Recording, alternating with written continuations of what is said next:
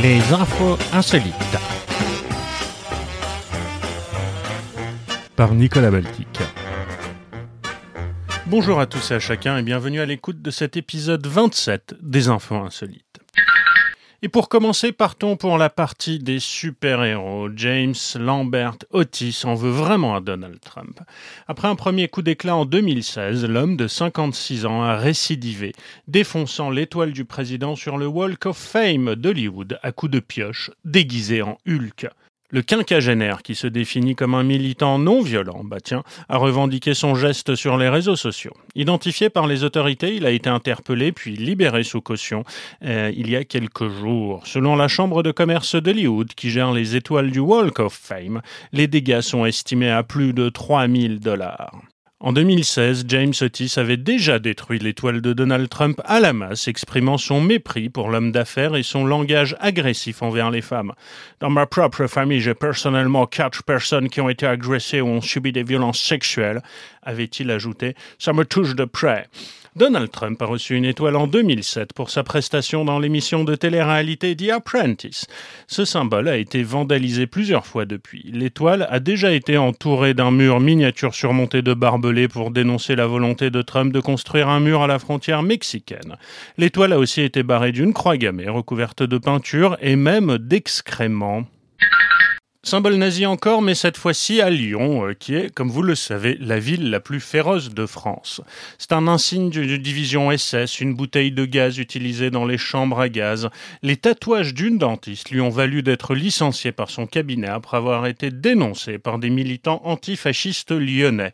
Le parquet a ouvert une enquête pour provocation à la haine raciale. Alors ça a commencé par des photos récupérées sur le compte Instagram de cette jeune femme travaillant dans un cabinet près de Lyon et qui ont été publiés sur Twitter par le groupe Antifa de Lyon et signalés sur le site d'information Lyon Mag. Elle montre plusieurs tatouages, dont un sur la nuque reproduisant la Totenkopf, donc la tête de mort en allemand, qui était un, insigne des divisions SS, qui était en charge notamment des camps de concentration du régime nazi, et un autre tatouage sur le bras reproduisant une bouteille de Zyklon B, les militants d'extrême gauche ont également placardé sur les murs du centre dentaire des photos en question. Une dentiste nazie est absolument contraire à l'idée même de la médecine, juge le groupe Antifa sur son site internet. L'intéressé, identifié nommément par les Antifa, a depuis supprimé son compte Instagram et le cabinet, qui fait partie d'un groupe de la région lyonnaise, a porté plainte mercredi pour identifier les auteurs de cette campagne de dénigrement, je cite le groupe déplore la campagne médiatique menée depuis hier qui, indépendamment de son objet et du but poursuivi, provoque des dégâts collatéraux potentiels inacceptables sur l'image de leur groupe de dentistes. La dentiste elle-même avait déjà porté plainte et une enquête a été ouverte du chef d'atteinte à la vie privée en vue de troubler la tranquillité d'autrui, selon le parquet de Lyon, qui a quand même, hein, je ne pas déconner, parallèlement ouvert une enquête pour provocation à la haine raciale, visant cette fois les tatouages portés par la jeune femme. La direction du groupe assure qu'elle n'était au courant ni de ces tatouages, ni de leur signification avant leur révélation.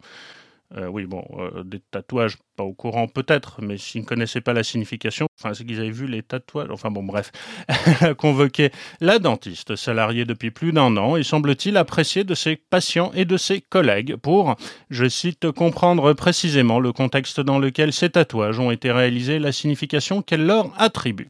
Au vu des explications fournies, le groupe a décidé de s'en séparer avec effet immédiat, indique un communiqué. Le Conseil de l'Ordre des chirurgiens dentistes du Rhône a de son côté convoqué la pratique euh, jeudi. L'instance n'a pas à connaître les opinions politiques de ses membres, à moins que cela ne nuise à l'éthique ou à l'honneur de la profession, explique le président de l'ordre. Ce qui est préjudiciable, c'est de s'afficher avec des tatouages comme ça sur un réseau social ouvert à tout le monde, en se montrant dans sa salle de soins et en tenue professionnelle, considère le responsable.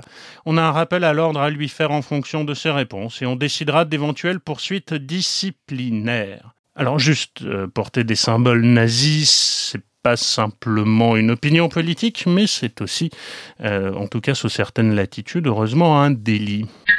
Connerie humaine encore, et ce coup-ci reprenons la route de... Sur la route de Memphis. Pour une fois les flics ont gagné, vers chez toi je ne fais que passer sur Au volant d'un semi-remorque gris, l'individu avait passé commande au guichet drive d'un fast-food, rapporte Newsweek. L'homme a initialement repris la route avant de se rendre compte qu'une erreur avait été commise dans sa commande et donc il a fait demi-tour pour revenir au KFC, euh, coupable évidemment de ne pas lui avoir donné ce qu'il souhaitait. L'employé de la caisse a accepté de rembourser le client, ce qui n'a pas empêché ce dernier de sortir une arme, évidemment on est à Memphis après tout, et de tirer en direction du restaurant en repartant. Alors le suspect est en fuite. Sur sa page Facebook, la police de Memphis le décrit comme un homme mesurant environ 1m80 portant un t-shirt bleu, un pantalon noir et des chaussures de sport jaunes au moment des faits. Les forces de l'ordre ont publié des photos de l'individu issu du système de vidéosurveillance du fast-food. Les tirs n'ont fait aucun blessé, hein. seuls des dégâts matériels sont à déplorer. Les balles se sont logées dans les murs du fast-food et ont brisé des vitres. La police a lancé donc un appel à témoins pour retrouver le tireur. En cas d'arrestation, les personnes possédant des informations utiles sur les faits pourraient toucher jusqu'à 1000 dollars. Alors restons sur les routes qui ne sont définitivement plus très sûres, hein, ma bonne dame. Ça se passe en août, mais je n'en ai entendu parler qu'aujourd'hui. C'était le 14 août, vendredi 14 août, aux alentours de 11h, sur l'aile de Marzan, dans le Morbihan, situé sur la route nationale 165. Les automobilistes ont assisté à une scène déconcertante. Un véhicule transportait quatre hommes, dont l'un avec les mains attachées dans le dos. L'individu en question était en caleçon avec une cagoule sur la tête. Autant d'indices faisant croire aux témoins de la scène, évidemment, qui étaient des vacances qu'il s'agissait d'un kidnapping et toute l'histoire est racontée par le télégramme. Les gens disent Oh les gendarmes, quand on a besoin d'eux, ils ne sont jamais là. Je réponds du tac au tac, car pensez, j'ai ma tactique. Attendez un peu que je vous explique. La tactique du gendarme, c'est d'être toujours là quand on ne l'attend pas. Les gendarmes, évidemment, prévenus, se rendent sur l'aire d'autoroute. Les supposés malfrats avaient toutefois déjà pris la fuite. Les agents consultent alors une vidéo filmée par un témoin. Devant les images, ils sont également persuadés qu'ils ont devant un gang de kidnappeurs. Un gros dispositif est lancé pour tenter de retrouver le véhicule qui transporte les trois hommes et la supposée victime. Quelques minutes plus tard, la voiture est finalement repérée vers Sautron et interceptée par les gendarmes motards de Saint-Herblain, Loire-Atlantique. Le poteau rose est alors vite découvert. Il ne s'agissait que d'un enterrement de vie de garçon. La bande était partie de Concarneau. Et après une mise au point, les forces de l'ordre ont demandé que la cagoule soit retirée du visage du kidnappé. Les quatre copains sont finalement repartis en direction de La Rochelle. Et assurément, ils auront des choses à raconter à leur mariage s'il n'est pas annulé pour cause de Covid. Alors après les exploits des Pandores, voyons un peu ce qui se passe du côté de la police nationale. Et c'est avec un trait d'humour que la police nationale de la Sarthe a voulu fêter l'anniversaire de son chien Tyson. Pour célébrer les 8 ans de la mascotte canine du commissariat du Mans, les fonctionnaires ont publié une drôle d'annonce sur leur compte Facebook fin septembre. Ils ont en effet proposé aux Sartois de venir leur remettre leurs produits stupéfiants pour faire plaisir aux héros du jour, nous raconte Ouest France. Bon anniversaire, Tyson, 8 ans déjà. Et eh oui, les années passent aussi pour notre mascotte qui fête aujourd'hui ses 8 ans, hein, ce qui fait tout de même l'équivalent de 63 ans pour un être humain. Parce que les flics savent compter. Peut-on lire sur le long message Facebook assorti d'une photo du chien, la langue tirée et les pattes posées devant un gâteau orné d'une bougie? Malgré son âge honorable, il reste encore très joueur, alors n'hésitez pas, afin qu'il puisse s'amuser pleinement ce jour de fête, rendez-vous au commissariat Pexan, afin de nous remettre vos produits stupéfiants et lui constituer ainsi un stock de produits indispensables à ses parties favorites de cache-cache, nous écrit l'auteur du message. En retour, les policiers du Mans promettent un bon d'une valeur comprise entre 200 et 450 euros, ce qui j'imagine correspond à la valeur d'une amende pour détention de stupéfiants. Les plus généreux d'entre vous pouvant se voir attribuer un séjour de 48 heures tout frais payé, sans tirage au sort hasardeux ou autre abonnement coûteux, disent-ils. Si Tyson risque d'être déçu par la quantité de cadeaux reçus, les fonctionnaires sartois, eux, se sont sans doute bien amusés. Mais tous les animaux ne sont pas aussi sympas que Tyson, et notamment au Royaume-Uni. Ça se passe au Lincolnshire Wildlife Park, parc animalier situé près du village de Friskney, dans l'est de l'Angleterre, où un soin particulier est porté à l'accueil et au bien-être des visiteurs. Autant dire que le comportement irrévérencieux de plusieurs locataires de l'établissement n'a pas été du goût de la direction. Comme le rapporte la presse locale, cinq perroquets ont ici été contraints de quitter leur perchoir car ils n'hésitaient pas, tenez-vous bien, à insulter sans vergogne les promeneurs venus les admirer. Alors arrivés au parc le 15 août dernier, les cinq oiseaux, des perroquets gris d'Afrique répondant au nom d'Eric, Jade, Elsie, Tyson et Billy, ont passé quelque temps ensemble dans la même salle. Mais à leur entrée dans la volière principale du zoo pour être exposés au public, les impétueux volatiles, offerts par cinq propriétaires différents, ont laissé éclater leur langage fleuri. C'est devenu dingue, ils joueraient tous, explique à la chaîne américaine CNN le directeur général de la volière Steve Nichols en ajoutant qu'il se fait traiter de grosse pute à chaque passage devant eux. Grosse pute Grosse pute Les cinq perroquets prennent un malin plaisir à envoyer balader quiconque s'approche. Euh, fuck off Fuck off Et l'insulte la plus commune, indique le soigneur Steve Nichols. C'est très facile pour eux d'apprendre. Les oiseaux diront tout ce que vous pouvez penser. La plupart des visiteurs se sont amusés de la verve des volatiles. Certains promeneurs n'ont d'ailleurs pas hésité à leur répondre avec la même grossièreté. Mais pour éviter de brusquer les plus jeunes visiteurs, la direction du Lincolnshire Wildlife Park a préféré retirer les oiseaux de l'exposition. Au micro de la chaîne britannique BBC, Steve Nichols indique qu'il compte bien revoir l'éducation de ses perroquets. J'espère qu'ils apprendront des mots différents. Je ne sais pas si je me retrouvais avec 250 oiseaux en train de proférer continuellement des insultes. Repentir encore. Après son méfait, Nicole, une trentenaire canadienne, le regrette amèrement. Elle qui avait à l'époque visité Pompéi en Italie s'était permise de rapporter de son séjour quelques objets dérobés au passage. Bien mal lui en a pris. Elle a fini par les renvoyer sous la forme d'un collier évoquant des artefacts maudits, explique Slate d'après une information du Guardian. D'Italie, la touriste avait emporté avec elle deux carreaux de mosaïque, des morceaux d'amphore et un bout de céramique, qu'elle a fini par renvoyer à un agent de voyage de Pompéi. Dans le paquet, également une lettre détaillant les malheurs advenus à l'autrice du larcin depuis 2005. J'ai maintenant 36 ans et j'ai eu un cancer du sein deux fois. La dernière fois, ça s'est terminé par une double mastectomie, explique Nicole, évoquant également des objets pleins d'énergie négative. L'autrice de la missive ajoute qu'elle souhaite obtenir le pardon de Dieu et souhaite ne pas transmettre cette malédiction à ma famille ou à mes enfants. Slade rappelle que la Canadienne désabusée n'est pas la seule à s'être mordu les doigts d'un vol commis à Pompéi, site antique enseveli en l'an 79 avant Jésus-Christ, comme vous le savez bien.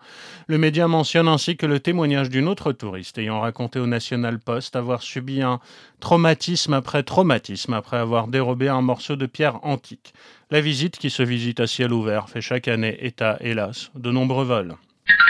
Poste encore, et c'est toujours le même refrain, hein. les bureaux de poste sont toujours très fréquentés, qu'importe l'heure à laquelle on s'y rend. Pour tenter de simplifier la vie des habitants, la Poste a voulu afficher sur la façade de son agence de Marcoing dans le Nord les horaires au cours desquels l'affluence est la moins élevée. Hein, c'est ce que nous raconte la Voix du Nord. Mais il y a quand même une erreur d'affichage qui a tout compromis. En effet, sur un panneau affiché sur la façade du bureau, tout en haut, on peut découvrir les horaires d'ouverture, hein, les mardis, jeudis et samedis matin et les après-midi du lundi au vendredi. Sur un tableau affiché un peu plus bas, on peut découvrir que les horaires d'affluence sont en réalité bah, les horaires d'ouverture de ce bureau de poste situé dans le département du Nord. Alors la Poste a laissé sous-entendre qu'il était impossible d'échapper à l'affluence au sein de ce bureau, visiblement très fréquenté à n'importe quelle heure. L'erreur a quand même été très vite réparée. Du papier adhésif recouvre désormais le panneau en question. Oui, c'était plus simple que d'en imprimer un nouveau, sans doute. Néanmoins, un internaute a eu le temps d'en partager la photo sur les réseaux sociaux. La Poste est toujours là pour nous faire rire, ironisent les internautes.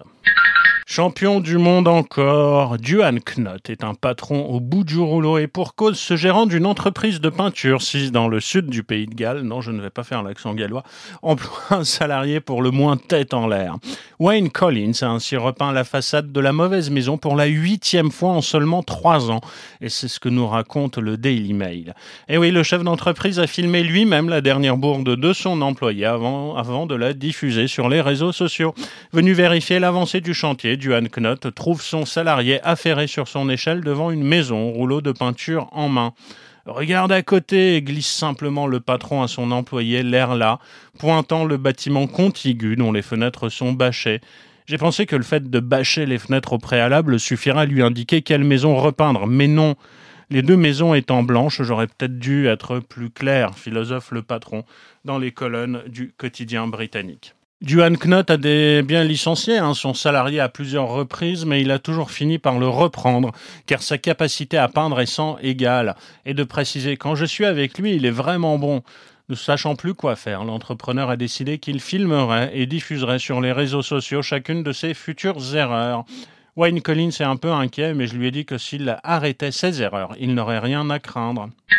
Alors la belle histoire du jour nous vient de France cette semaine. C'est un cadeau tombé du ciel ou plutôt enfui dans le sable. C'est une femme habitant l'Indre qui a eu l'heureuse surprise de retrouver son alliance de mariage qu'elle avait perdue il y a 40 ans sur la plage du Palus dans les Côtes d'Armor. C'est un chercheur de métaux qui a découvert le bijou cet été. Il y avait à l'intérieur les prénoms gravés de Jean-René et d'Anne avec une date, 31 août 1974, et deux petits cœurs entrelacés. Le chercheur de métaux a alors publié la photo de sa découverte sur sa page Facebook pour tenter de retrouver le propriétaire. Et la magie des réseaux sociaux a fait le reste. C'est finalement le mois dernier que la femme a récupéré son précieux bijou qui est resté intact. On a été bouleversés. On n'y s'y attendait plus. Pour nous, 40 ans après, elle était définitivement perdue, raconte le couple, interrogé par les confrères de la presse régionale. Allez, on me dit dans l'oreillette qu'il nous faut plus d'histoires feel good pour nous remonter le moral et ça fait plus de quatre ans que Jojo dormait dehors à Nice.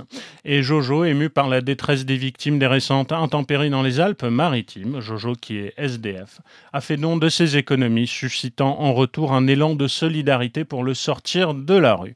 Jojo avait gagné 150 euros en vendant une revue éditée par l'association Solidarité 06 au profit des SDF, dont le dernier numéro lui consacre d'ailleurs un portrait Installé à l'entrée d'un parking du centre de Nice, tenant parfois la porte aux visiteurs du théâtre, de la bibliothèque ou du musée voisin, toujours avec un mot gentil ou un sourire, Jojo confiait dans cet article son espoir de retrouver du travail, un logement et de suivre un cours de français.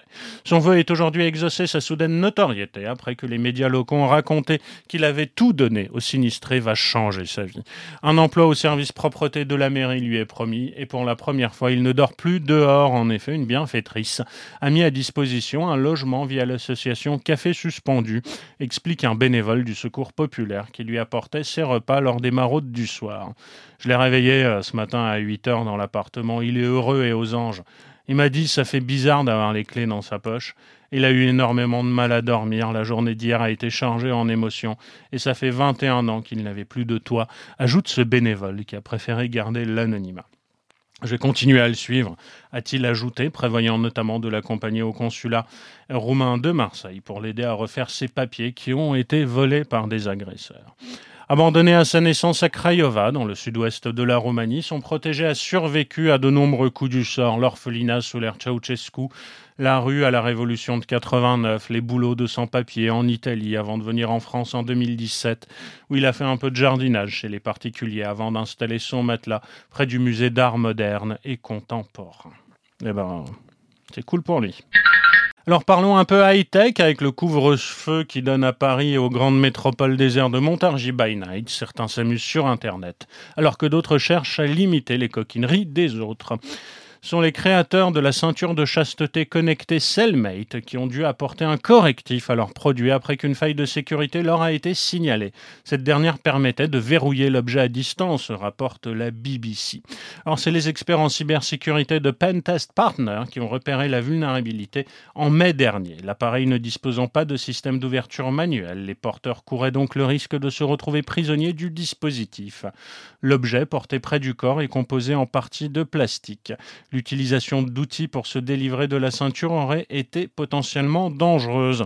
Alors le bug est désormais résolu grâce à une mise à jour de l'application associée à l'objet connecté.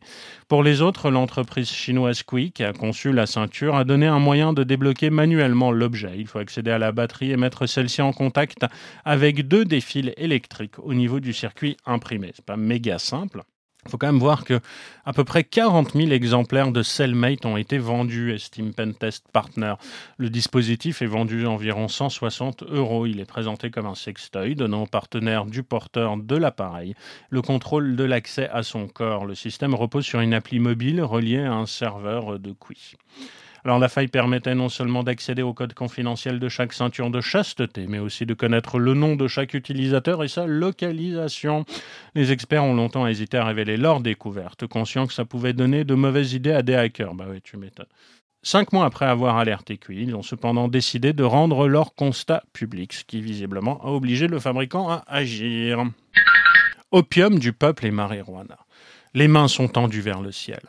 Des hommes et des femmes prient avec ferveur devant un gigantesque squelette. Avec l'épidémie qui sévit au Mexique, la protection de la Santa Muerte est plus que jamais invoquée.